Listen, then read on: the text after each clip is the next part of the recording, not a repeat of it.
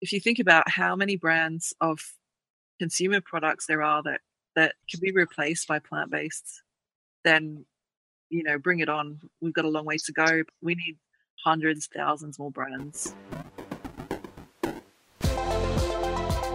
Welcome to the Plant Based Entrepreneur Show with your host, Jerry Saver. Hello and welcome. My name is Jerry Saylor, and you're listening to the Plant Based Entrepreneur Show, the podcast for business advice and inspiration if you want to get started or learn more about running a successful plant based brand. Now, before we begin, if you missed the announcement last week, We've just started the countdown to the first ever online vegan business summit that will be happening in September. And for the next few weeks, before we open up registration for the event, you still have a chance to give us your feedback and tell us exactly what questions you would like our guests to answer. Because what we'll be doing is we're going to be bringing in experts from all across the plant based industry food, fashion, startups, marketing, technology, and personal brands. So if you're interested in any of these, if you're already running a business, if you're thinking of starting one, or if you simply want to know more from the people doing it, head over to veganbusinesssummit.com, fill out the survey on the site, and leave us your biggest questions. And of course, stay tuned to the Plant Based Entrepreneur Show and follow our insider list to learn when we open registration for this event. Now, moving onwards to today's interview.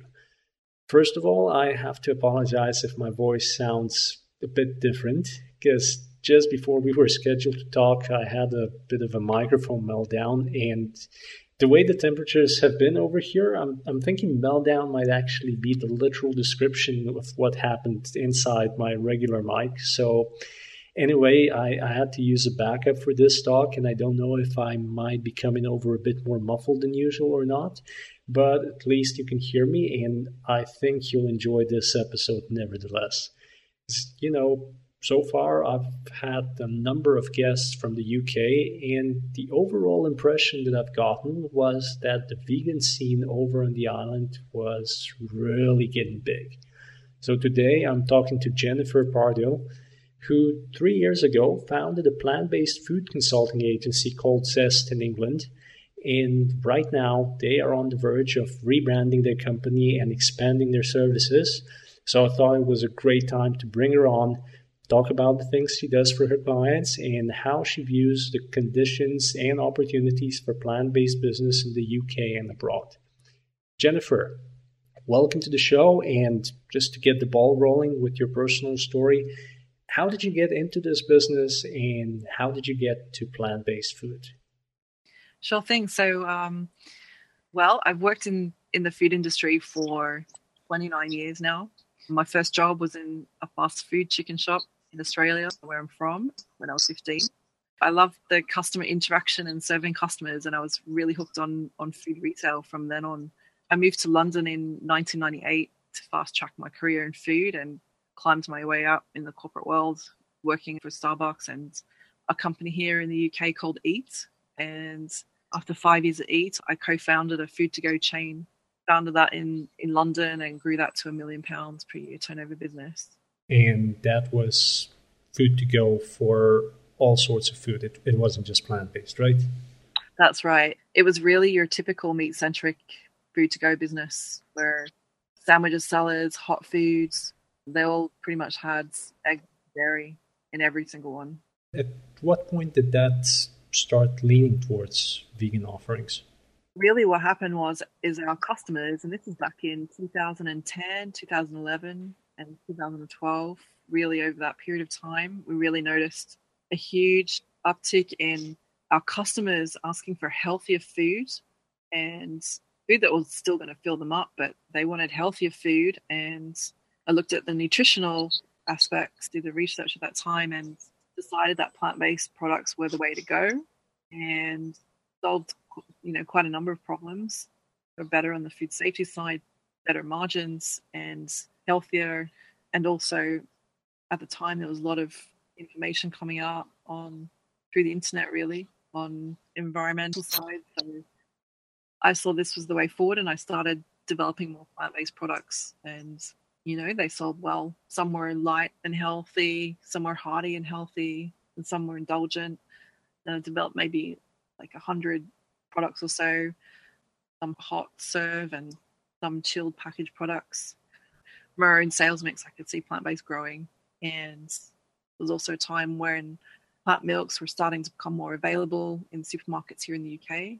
And, you know, back then we didn't have all of the ingredients available from suppliers that we do today, but we've still got a long way to go. Then the recession hit in a bit more and competition increased, and our wanted to transform our, our menu, and our investors weren't keen on that. And right at the end, they declared their association with beef production, and I guess they didn't want to have a meat-free investment in the portfolio, which is fair enough. But I was really not interested in spending the next ten years in a meat-centric business. So that was really when I started looking further out in the food industry and seeing what gaps there were, and Zest was born basically at that time. The concept of helping other businesses to transform their product ranges and menus. Basically, you took the experience that you've built with this food business and the feedback that you were getting from your clients into a branding and, and consulting agency. And that was how Zest was started. Also, out of the love of just developing plant based food and doing it better than my competitors. So, what, what was the actual reason that you started adding so many plant based products to to your range? Were, were you vegan or vegetarian at that point, or was it simply because it was something that was rising in the market? It was really based on the feedback from our customers and then looking at the nutritional side of products myself and realizing that the plant based was the way forward. And when we developed our products, there were sandwiches, salads, hot foods, almond milks, all sorts of different plant based products. Um, they sold well and they also had great margins. So it was really a mix of, of everything together. And obviously, back then, you know, 2010, 2011 was also a time where information about environmental and health was really flooding the internet. And, um, you know, I was paying attention to the to the bigger trends. So it was really a mix of all those things. And then, did that business, when the investors decided that they did not want to back it as a 100% plant based operation, did you continue with it or was it just time to let go and move on? Yeah, I remember this board meeting very clearly. Actually, it was really the turning point. That board meeting, that's when the investors declared their other interests and it was a pretty quick decision for me of which way to go. So at that board meeting, we decided to actually sell off two of our sites that we had and close down the third. I was really so not motivated to continue the business as it was and not turning it fully plant based. However, if it had continued and the investors were good to go with transforming the menu, it would have been a transition. It would have been some time to transition that. But I have no regrets. I'm really pleased with the starting this current business and the growth that it's seen uh, in the last three years. So it's been such an exciting journey and it's just very, very motivating. It's a good news business to be in. That's definitely true. And three years ago, when, when you started it as, as Zest, what, what was the idea?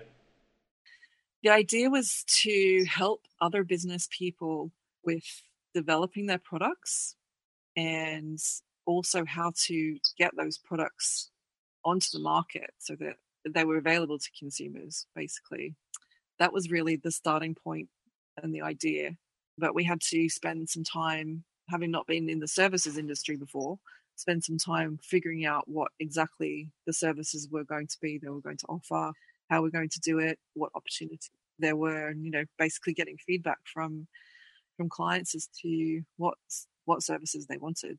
So um, it, it took it took some time, but along the way we've been trading the whole time and offering services from helping at food shows, trade and consumer food shows, making and developing products to finding speaker placement at networking events. So quite a few things, but now we've really honed what we're doing.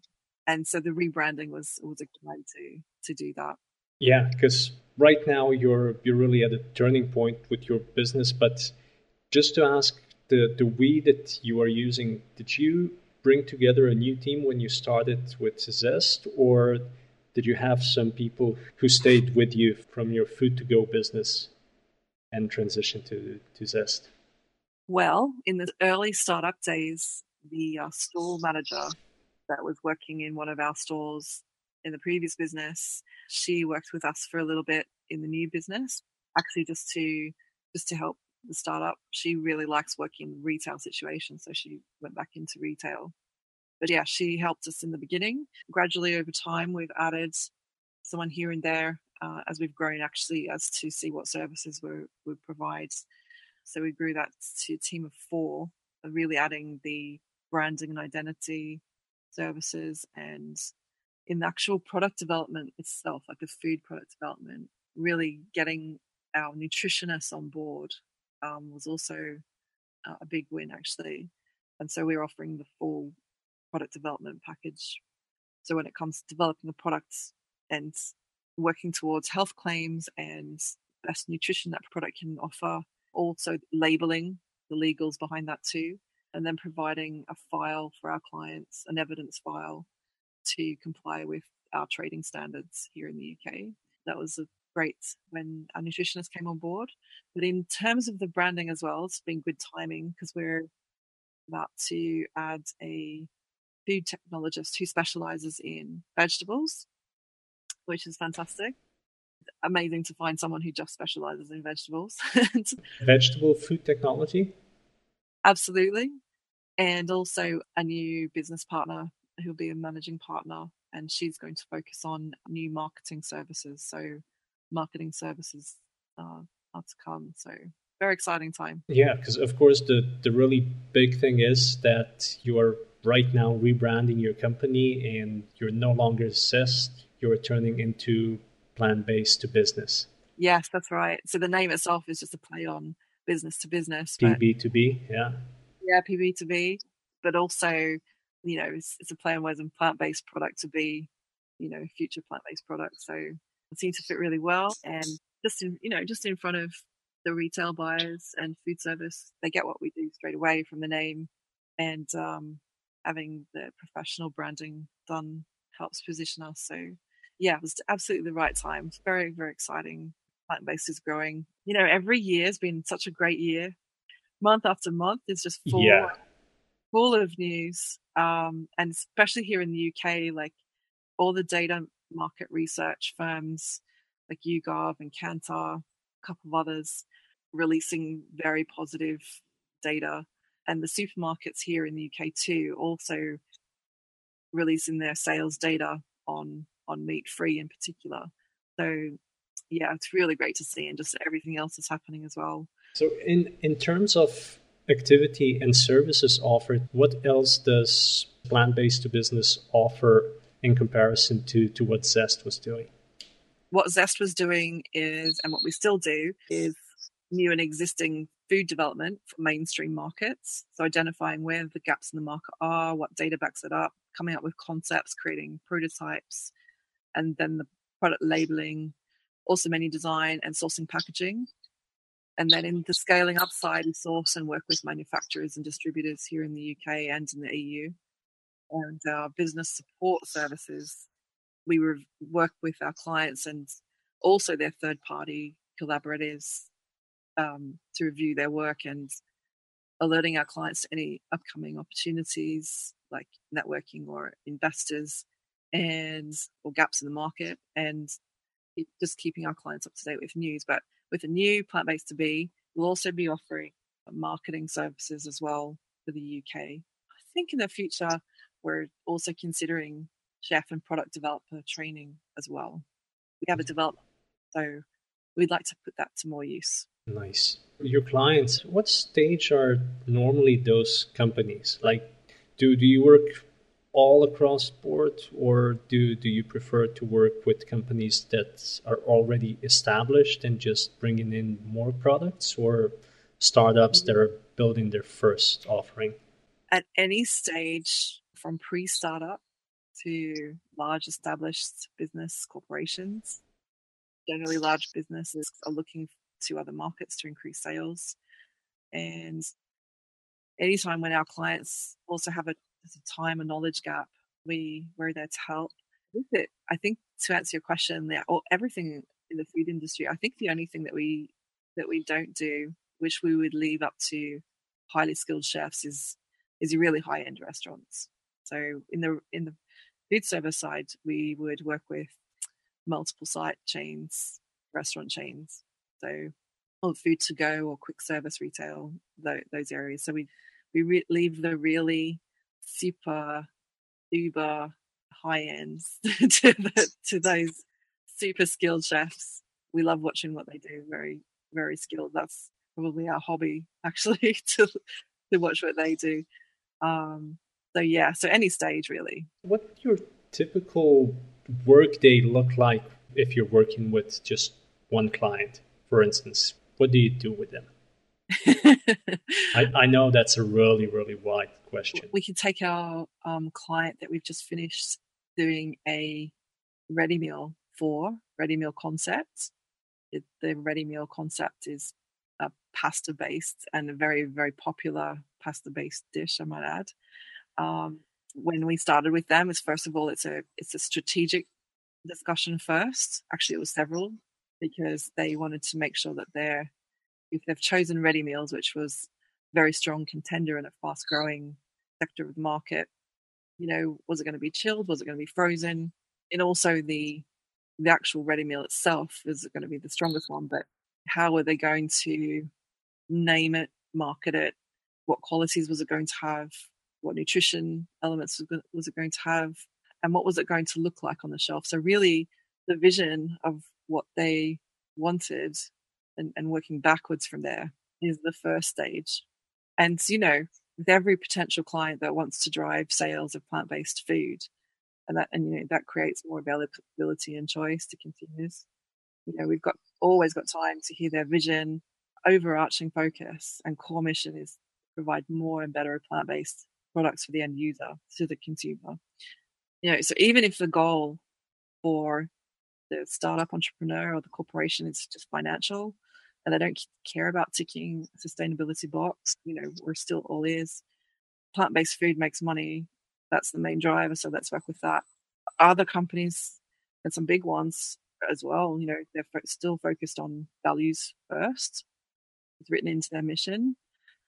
So for this particular client, it was really important that their values came across.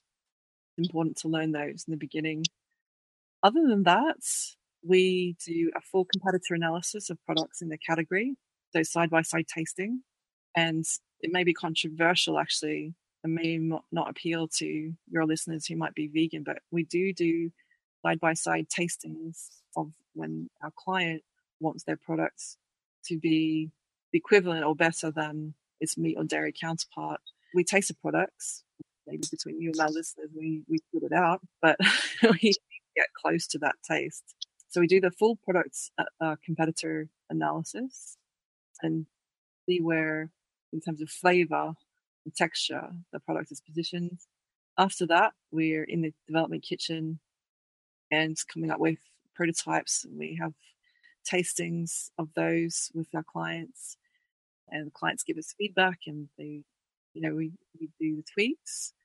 And we're also working on the recipe itself, nutritional information, um, any points to consider when scaling the recipe up, and coming up with all the options so the client can see all the nutritional options, you know, how close or far away they are from particular nutritional goals that they could use as marketing on their pack. And then we sign sign the product off and then we continue because others will be looking for a manufacturer at the same time. Then we're continue searching for the manufacturer and, and then making making introductions to the client um, the manufacturer. I'll say this: manufacturers are hard to get through too. In what way? Well, typically you probably make 50 phone calls before you can get through. Before they even answer or get back to you, or before you find one that's interested in, in doing what you're doing? All of the above. All of the above. Why? Is because there's not enough manufacturers to, those manufacturers are very busy. And a lot of the time, they're not so interested in, in new development. You know, these are manufacturers of the size that are not servicing supermarkets directly with white label products. So, so these manufacturers are busy, and to get their attention, you have to have a strong case already. So it's like the first step to get onto the shelf is actually to get a manufacturer. Just like yes, here in the UK anyway. We do also look for manufacturers in the EU as well. Say, for example, in um, Ireland and Holland, for example. So once we've got the manufacturer, usually our clients speak to two or three manufacturers, then we work with that manufacturer to continue developing the product from the prototype. Obviously, their their processes and their volumes are going to change the recipe slightly. So it's making sure that the original goals of the entrepreneur are preserved as much as possible, especially when it comes to the nutritional side, health claims side. At the same time, we can also be working on the branding at this point because we know what the product's going to be, we know what those values of the product have, and the branding process is happening at the same time. So it's helping helping our clients through this busy very busy period. um, it could also be that we're just doing one element of the project for the clients. It really depends what competencies the client has already and you know what they want to work on themselves is it more common for for clients for for food companies to be outsourcing the actual production to to these manufacturers? Or do do a lot of them prefer to actually produce their foods in house well those two roads that you can go down you can either set up your own processing unit and that requires capital investment of course. At the same time you also need a unit that's going to to a certain accreditation as well, so that you know supermarkets will buy the products from your site rather than buying from other accredited manufacturers. So yeah, at that point, it's like a fork in the road. Do you do your own processing unit, so where you've got full control, or do you you get a, a manufacturer to make it for you, um, with a lot of the headache of not running your own processing unit yourself? So it's really down to the entrepreneur what what they prefer to do. Either way is big commitments and requires capital investment because obviously with manufacturers usually you've got to do commit to so for example a beverage manufacturer they might you know their minimum quantity that they will produce might be 600 liters at a time it really depends on if it's a startup then is the entrepreneur going to start small scale and grow organically. Like it really depends what funds they've got and what ambition they've got. As an add-on question here, do you think there's an opening, at least in in the UK market, in the UK industry, for food manufacturers that are just plant-based that would kind of step in where where you're having problems reaching manufacturers that, that could do this for, for your clients? Yes, it might be, though, because food is such a, a very, you know, such a variety, the equipment required to produce, yeah. you might have to have a lot of investment to do that. Otherwise, you'd specialize. There, it's, there's some manufacturers, like one, there's one ice cream maker in Wales, I believe, does dairy free. So there's no dairy at all in there site, but they're very, very, very few. Um, what is good though is that most manufacturers in the UK do follow cross contamination processes where you know they'll segregate an area for dairy free or meat free. So, speaking of entrepreneurs, like the clients that you work with, what what are some of the most common problems that you're solving for them? And I mean, not not just the typical process that you've just described, but what are some of the issues that food brands are often encountering when they are starting out? Well, it's different for every client, actually. First of all, in product development, finding a USP, unique selling point, so that they're really differentiated from the rest of their competitors. Providing the evidence file for health claims so that what they're claiming on the front and back pack in any marketing is fully backed up with um, trading regulations. Also, even just in the beginning of the process, like a really honest SWOT analysis, so strengths, weaknesses, opportunities, and threats, looking at you know solutions to future problems that might arise, any prevention measures that can be put in place, and be ready when opportunities arise. A good one is actually cash flow forecasting when you you know you're taking your product for the first time to distributor. So making sure that you could be selling a product, but you don't actually get paid for three to six months, even sometimes nine months down the line. Even for established businesses, like what? Oh, sounds really boring and obvious, but it's, honestly, it's getting a conversation started with a manufacturer and not just manufacturers, but other third parties. So really kind of relentlessly following up and uh, and and getting in contact with the right people that make that will make things happen. And once you're there is also when you start having that conversation we say that you know we've got a client who's interested in doing xyz making sure that we have the right information to put forward that we're taking seriously. So that's a quite a common hurdle as i mentioned before just getting through to a manufacturer is take 50 phone calls uh, but there's a reason behind that. There's other things like attracting attracting buyers, standing out from all the other products that are trying to attract buyers, costing out a menu and different strategies in designing menu. And we also do short production runs for samples and, and marketing purposes. So, um, yeah, we we want to make sure that you know when you go when you go to a manufacturer, they want to do their big batches, but for a um, when we work for a small for a small size client, um, you know, short production runs can be a lifesaver to so that they're not not having to commit to those full production runs.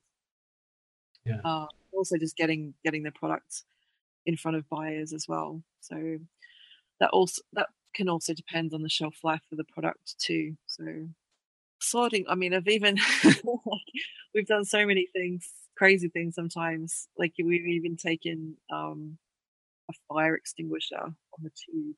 Oh, what? What? On the London Underground, like a big one, um, just to get it to a local market where the where the health and safety officers arrived, and they're meant to have, you know, all of these additional things out of the blue. So to comply and make sure that the stand open, yeah, it's probably one of the craziest ones.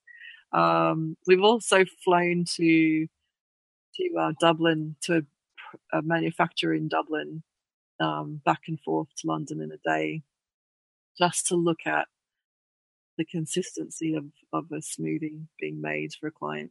So all sorts of fun things. but you know, there's so much, so many challenges when you're running a, a business. We're just on hand to do whatever it takes, basically, if if you could sum it up in you know just one or two sentences, what's the most important thing that a business should consider when when it's laying out its plans, so so they avoid at least some of these challenges.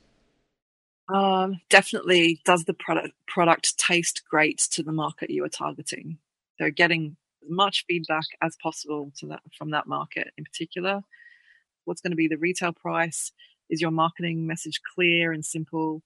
At the end of the day, how much percentage of your capital investment are you planning on spending on marketing? Because um, again, coming back to this cash flow, once you're getting it onto the shelf, you're going to be waiting a while for payment. So, do you have enough cash flow for marketing mm-hmm. and payment for raw materials and paying the manufacturer? So, yeah, those those are the things really important to consider when setting out as a food business. In terms of marketing the brand, what, what are some of the most important things that a business should consider when they're just defining the, the brand for, for themselves? I think it's really important to look at your competitors in your immediate category from the name and then the branding that brings that name to life or or brings the brand to life. Um, unless you're unless you're positioning yourself as like kind of like a value brand where price is really important. Getting your name and branding right. Obviously, you know, checking trademark um, domain names, obviously, and you really just want to try and get the strongest tool in the toolbox when it comes to your name and branding in in your category. Um, sometimes I've said this I've said this um, quite a few times actually. Uh, like a lot of times in the natural channel, there's a lot of products where it's a green font and it's a leaf coming out of the name, and no. many many people use it. And I can understand why that is. But if you can imagine that if you're a product on a shelf in a, a supermarket, and if everybody else has that same branding, it's going to be harder for you to stand out. So we would always recommend people to go bold and stand out with color as much as possible, just like just like all mainstream brands do, rather than just going for like natural channel branding. And I'm just talking about food here. I'm not talking about, you know, services or organizations. I'm just focused on the food and making sure that our clients' branding stands out. Do you notice any cultural differences? Because you, you have clients in in the UK and the US, right?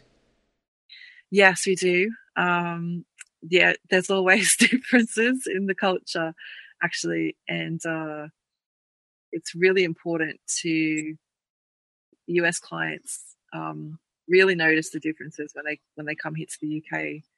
And um, we'd always recommend just having like your local professionals talk to your local professionals if you're looking at another another market really say for example like here in the uk a large percentage of the older um, the older market they I don't know if this is the same in the US, but particularly here in the UK, they're like familiar plain food overall. They don't like tanginess or strong flavoring, and you can see that actually with our leading meat-free brands here in the UK. Um, however, there's a you know growing percentage of population that likes to try new things around the world. You know, driven by young people. Um, American products tend to do very well here. But for the US, you know, if we were to advise the client taking a product here from the UK and launching in the US, then definitely spending time in the US, speaking to local professionals. You really need to understand the cultural differences um, before you launch a product into a new market. Absolutely. So it's actually easier to to bring a product from the states to England than it is to to bring a UK product into the states. Is is what you're saying? Not on the cultural base, not on the cultural basis, no. But if if you're a business in the US and you want to target certain certain points in the market, be wanting to understand what are the trends in each market, um, so that if there's any adjustments to make to your products, um, say for a good example is actually recently um, a an alternative milk company in the US, which actually just makes creamers. But here in the UK, most of most of the UK doesn't know what a creamer is. They wouldn't know what to do with it, but they know what milk is. So the advice to, to that particular company would be you need to change this word because you're going to Otherwise, you're going to spend a whole lot more money on marketing to get educate the the clients basically. Yes, exactly. So there's just those those you know those things. They're little things, but they could turn into big things later on. And you don't want to invest a whole lot of money and learn that it was just the one, you know, one word needed to be changed. So yeah, I think um, learning the culture, the local culture, is really important. Speaking of trends, and you, you kind of touched on this earlier, but the whole plant-based scene in the UK, to me, it seems like it's completely blowing up right now. That that's my outside view of it, and what what you're saying, it kind of reaffirms that view. But is it really? I mean, is it really growing so fast? Well, without my anecdotal observations, the data coming in says it is. It's, it's all favourable, and saying that the growth is is um, very positive and fast growing. Then also the big retailers, the supermarkets here in the UK, also come out with great sales figures, and also that you know the meat is is reducing. Anecdotally, I would say yes, it is everywhere, not only in London and, and major cities in the UK, but smaller towns and rural rural areas. Um, recently, I went to a local farm shop in Herefordshire, which is big farming, you know, farming county. Um, it's bordering on you know, borders Wales, basically. So this particular farm shop had way more of the natural channel products available, including you know all the plant-based milks, and it was just really remarkable to see that in in what I was expecting. You know, just a whole chiller case full of full of you know local dairy products. You know, so really interesting to see that. Uh, I guess to compare us against compare the UK against the rest of the world, um, I think it it always comes down to population and, and the uptake, but it also depends which market sector you look at. But um, here in the UK, consumer packaged goods growing very rapidly. Uh, street food markets um, and single unit retailers popping up everywhere. Um, long established single unit restaurants now opening second and third sites. When it comes to totally next level burgers, like US has them ready to scale up. I mean, I went, I've tried the Impossible Burger and the Beyond Burger, and wow, you know, once they're scaled up, I think that will have a really big impact. They they taste amazing to me. You know, and I, I went to a restaurant in New York recently called Ladybird and had the most awe-inspiring vegan cheese fondue. It was it was just amazing. So the USA really excels at cheese on the whole too. Although we've got some great brands like Bute Island. There's more coming up as well. So I think for all countries, growth will come in waves, and we perceive that other is is suddenly doing better than our home market or suddenly growing. But yeah, it's like I said before, it's just this constant flow of good news, and it's such you know just really amazing to to see it and celebrate every single time something new comes onto the market. If we have like a wide bird's eye view of, of the entire plant based business scene, and speaking of growth, where where are we right now? I mean, it seems to me that we are way past the childhood stage. Is this like puberty for for the plant based industry? Is this the amazing growth spurt before we, we hit a plateau, or well, I don't think we're really going to hit a plateau for any time soon. well, I like your optimism actually as to where we are. Uh, I would say we're still early years childhood, but you know we're you know we're still crawling. With a, we've got a few older walking siblings, growth examples. We've got a lot of we've got a lot of growing to do, but how exciting to be in that position. Um, you know, more brands, businesses scaling up, more investment, you know, all greatly needed and, and it will take time.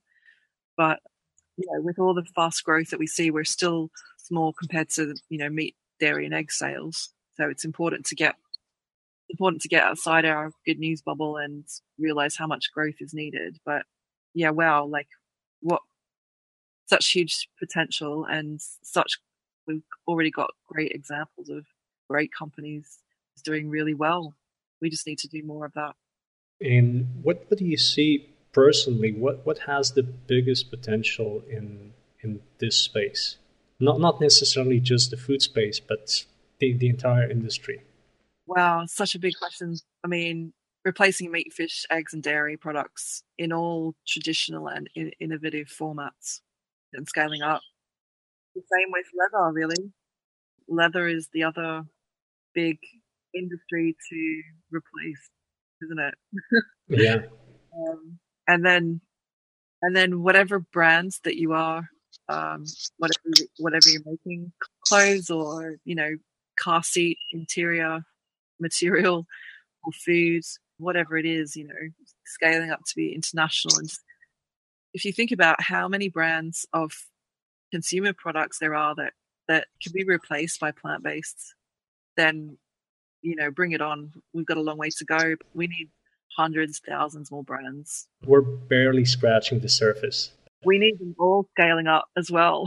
so, you know, it's either that or the current existing businesses, you know, they're investing in um, plant-based companies and buying whole, buying up, you know, uh, plant-based companies. So you know, um, it's everything. It's all of the above needs to happen. Which is kind of where where I see this headed as well. I mean, it, it's going to be a combination of new brands coming up and possibly some older brands kind of dying off, but a lot of the older existing brands are simply going to transition and start including more plant-based options into their offering. And slowly over time i see that's going to transition into mostly plant-based offerings with a side of you know meat or dairy for those die-hard fanatics who simply won't give them up. Do you think though that the clean meat like the cultured meat will will take care of that? I um well i have to say for myself it doesn't really hold much allure but I, I think it definitely has potential because we're we're moving towards even big meat giants accepting the fact that the way that our agricultural industry, our, our farming industry is, is headed, it's simply unsustainable. Yeah, agree. I guess if you ask me about the biggest gaps in the market in in the food sector, the food sector in particular, I've got an exciting list for you, Jerry. okay. Okay, yeah, I, I would definitely like to hear that list. What do you see? Where are the biggest opportunities, biggest empty spots? Well, here in the UK, all food retail, and by that I mean including all takeouts or food delivery, um, restaurants, uh, food to go, more plant based desserts to complement the main menu plant based items. So many times now, which is good, there's more plant based items on the menu. But when it comes to the desserts, everything's got dairy and often egg in it too. So when I, you know, my local rest, pizza restaurant, for example, you know, one third of its menu, long menu, is plant based, but they even advertise vegan pizza here on their window. Um, but when it comes to their dessert menu, it's all dairy. When I ask the owners, they say, you know, the main distributor that their chain buys from does not stock a dairy free dessert solution. So it highlights the food chain reality and, you know, mainstream distributors don't know what they're missing out on. And, you know, here considering the growth of dairy free ice cream and um, Pret's, which is a very popular food to go chain here, their CEO Clive Schlee recently revealed that the veggie sites that they've um, recently uh, launched, they sell more sweet products. So it's definitely time that everyone puts more plant-based desserts on the menu. also, for a long time, you know, we've always thought a plant-based seafood restaurant concept would be would be pretty cool. I've been to Crossroads in, L- in LA, and their lox bagel is like a dream come true. And also the tomato sushi, which is um, mm-hmm. I forget the name of the place where it's available, but um, that's absolutely amazing. So yeah, so the seafood side, I guess again here in the UK, like on food side, like chef plant-based meats. I mean, where's the Jamie Oliver, Michel Roux, Gordon Ramsay, Heston Blumenthal, you know, UK chefs making their best versions of plant-based meat, plant-based proteins. Um, uh, so yeah, I would like to see famous chefs here in the UK stepping up and see if they can make make it any better than Beyond Burger, you know, Beyond Burger and Impossible Burger. So let's see. Um, in the consumer packaged goods sector, more cheese milks, chilled and frozen desserts um, that are not ice cream, um, more middle market and premiumized meat alternative brands. Uh, you know, those brands can also make everyday value sub brands to service the value end of the market, but it'd be great to see more premiumized meat alternatives. Definitely more ready meals and especially food to go options in supermarkets. So uh, we're actually working on solutions to both at the moment.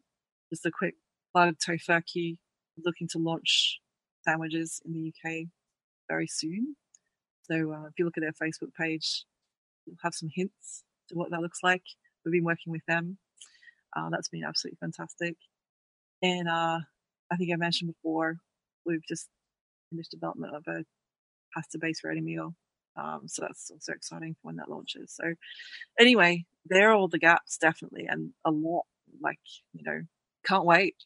Yeah, I mean th- those are some huge gaps there, and from the way you're describing them, it seems like you really could, like you said, sometime at the beginning, you could get an easy hundred or a thousand plant-based brands and you still probably wouldn't fill all of those gaps. Absolutely. And the way I just said this leads me to my next question plant based or vegan? What, what's your opinion? Well, um, I'm probably going to give you the longest answer you've ever heard, but I'll try and summarize it down. Go probably right ahead. For the sake of your listeners. Um, so, for food product and menu labeling, I would say there are actually three labels that have success and are important. depends on the context. So, firstly, vegan. Vegan food can be non-plant based, like mycoproteins and cultured meat. But um, by the way, we'll always only design products that can be labeled suitable, suitable for vegan. It, it includes process as well as the ingredient. But it must be noted that you know the on the whole, the UK supermarket buyers don't yet buy any brand name with the word vegan in the brand name title. So if you had a company called Joe's Vegan Kitchen, you know, guess what? You're not going to get your brand called Joe's Vegan Kitchen, you know, in, onto a shelf yet. So the word vegan is really only labeled as an indicator to consumers on diet choice or, you know, lifestyle descriptor. So like suitable for vegans and vegetarians. I think that that will change. On the plant-based labeling, I mean, we, we're rebranding to use the word plant-based in our name. And as we use plants and derivatives in our product development, we see plant based as a coverall of vegan, vegetarian, clean eating that you know that we make. We're differentiating from mycoproteins and cultured meat. Plant based to me is indicates immediately as to what the product is made from. The third one is the free from positioning has done very well. Yeah. In the UK for plant milks and plant protein meats. Um, so meat free and dairy free, especially. We've got those three labels and in the product marketing, you know, we see examples of both and mixing all together. So, for example, earlier in the year, a UK supermarket, um, Waitrose, released its January magazine to be its first meat free edition and used words in its editorial like plant protein. But then this month, they launched a f- new food to go wrap with the word vegan in big letters on the front of the pack. So I think all labels are the present and the future. That was a really good answer. it still wasn't the longest answer. Uh, it, I think it may have been one of the longest, but it was definitely well well thought out and well layered. So thank you for that. now, if we take another step back and if we keep heading in this direction, what does the future look like to you? Along with media and new product launches and you know new restaurant openings or new you know more news about restaurants switching over to you know plant-based or increasing their plant-based menus. That's going to bring a much needed culture change and they'll bring better food happy business people happy consumers maybe better grown plant-based food also. Like the dream is if everything was organic one day but um, I think we need to solve these bigger bigger problems they're, they're more urgent. But you know, um, those that's a great future to look forward to and to be optimistic for. Yeah, and what about in terms of plant-based business? What's what's your future look like? Hopefully, one day we won't need to call ourselves plant-based business. We'll just be a, a food development and marketing agency. Like that. So, if anyone wants to know more about your your services or what you do, or you, you said that was it on your Facebook page or on Tofurky's Facebook page where, where people can actually see some of the stuff that's coming out? Where where can they go? Well, um, any initial information, go to plantbased2b.com and we're also on Twitter at plantbased2b. Um, you're going to find out through our Twitter for what what new launches that our clients are doing. We're always going to celebrate those. And in the meantime, you just have to know that we're working quietly behind the scenes, quietly behind the scenes until until our clients are, you know, until the clients' developments become public. Um, we, you know, we we're very loyal to our clients and we need to keep their secrets until they're willing to share them. But you look out on our Twitter, you're always going to find the latest news there. Yeah.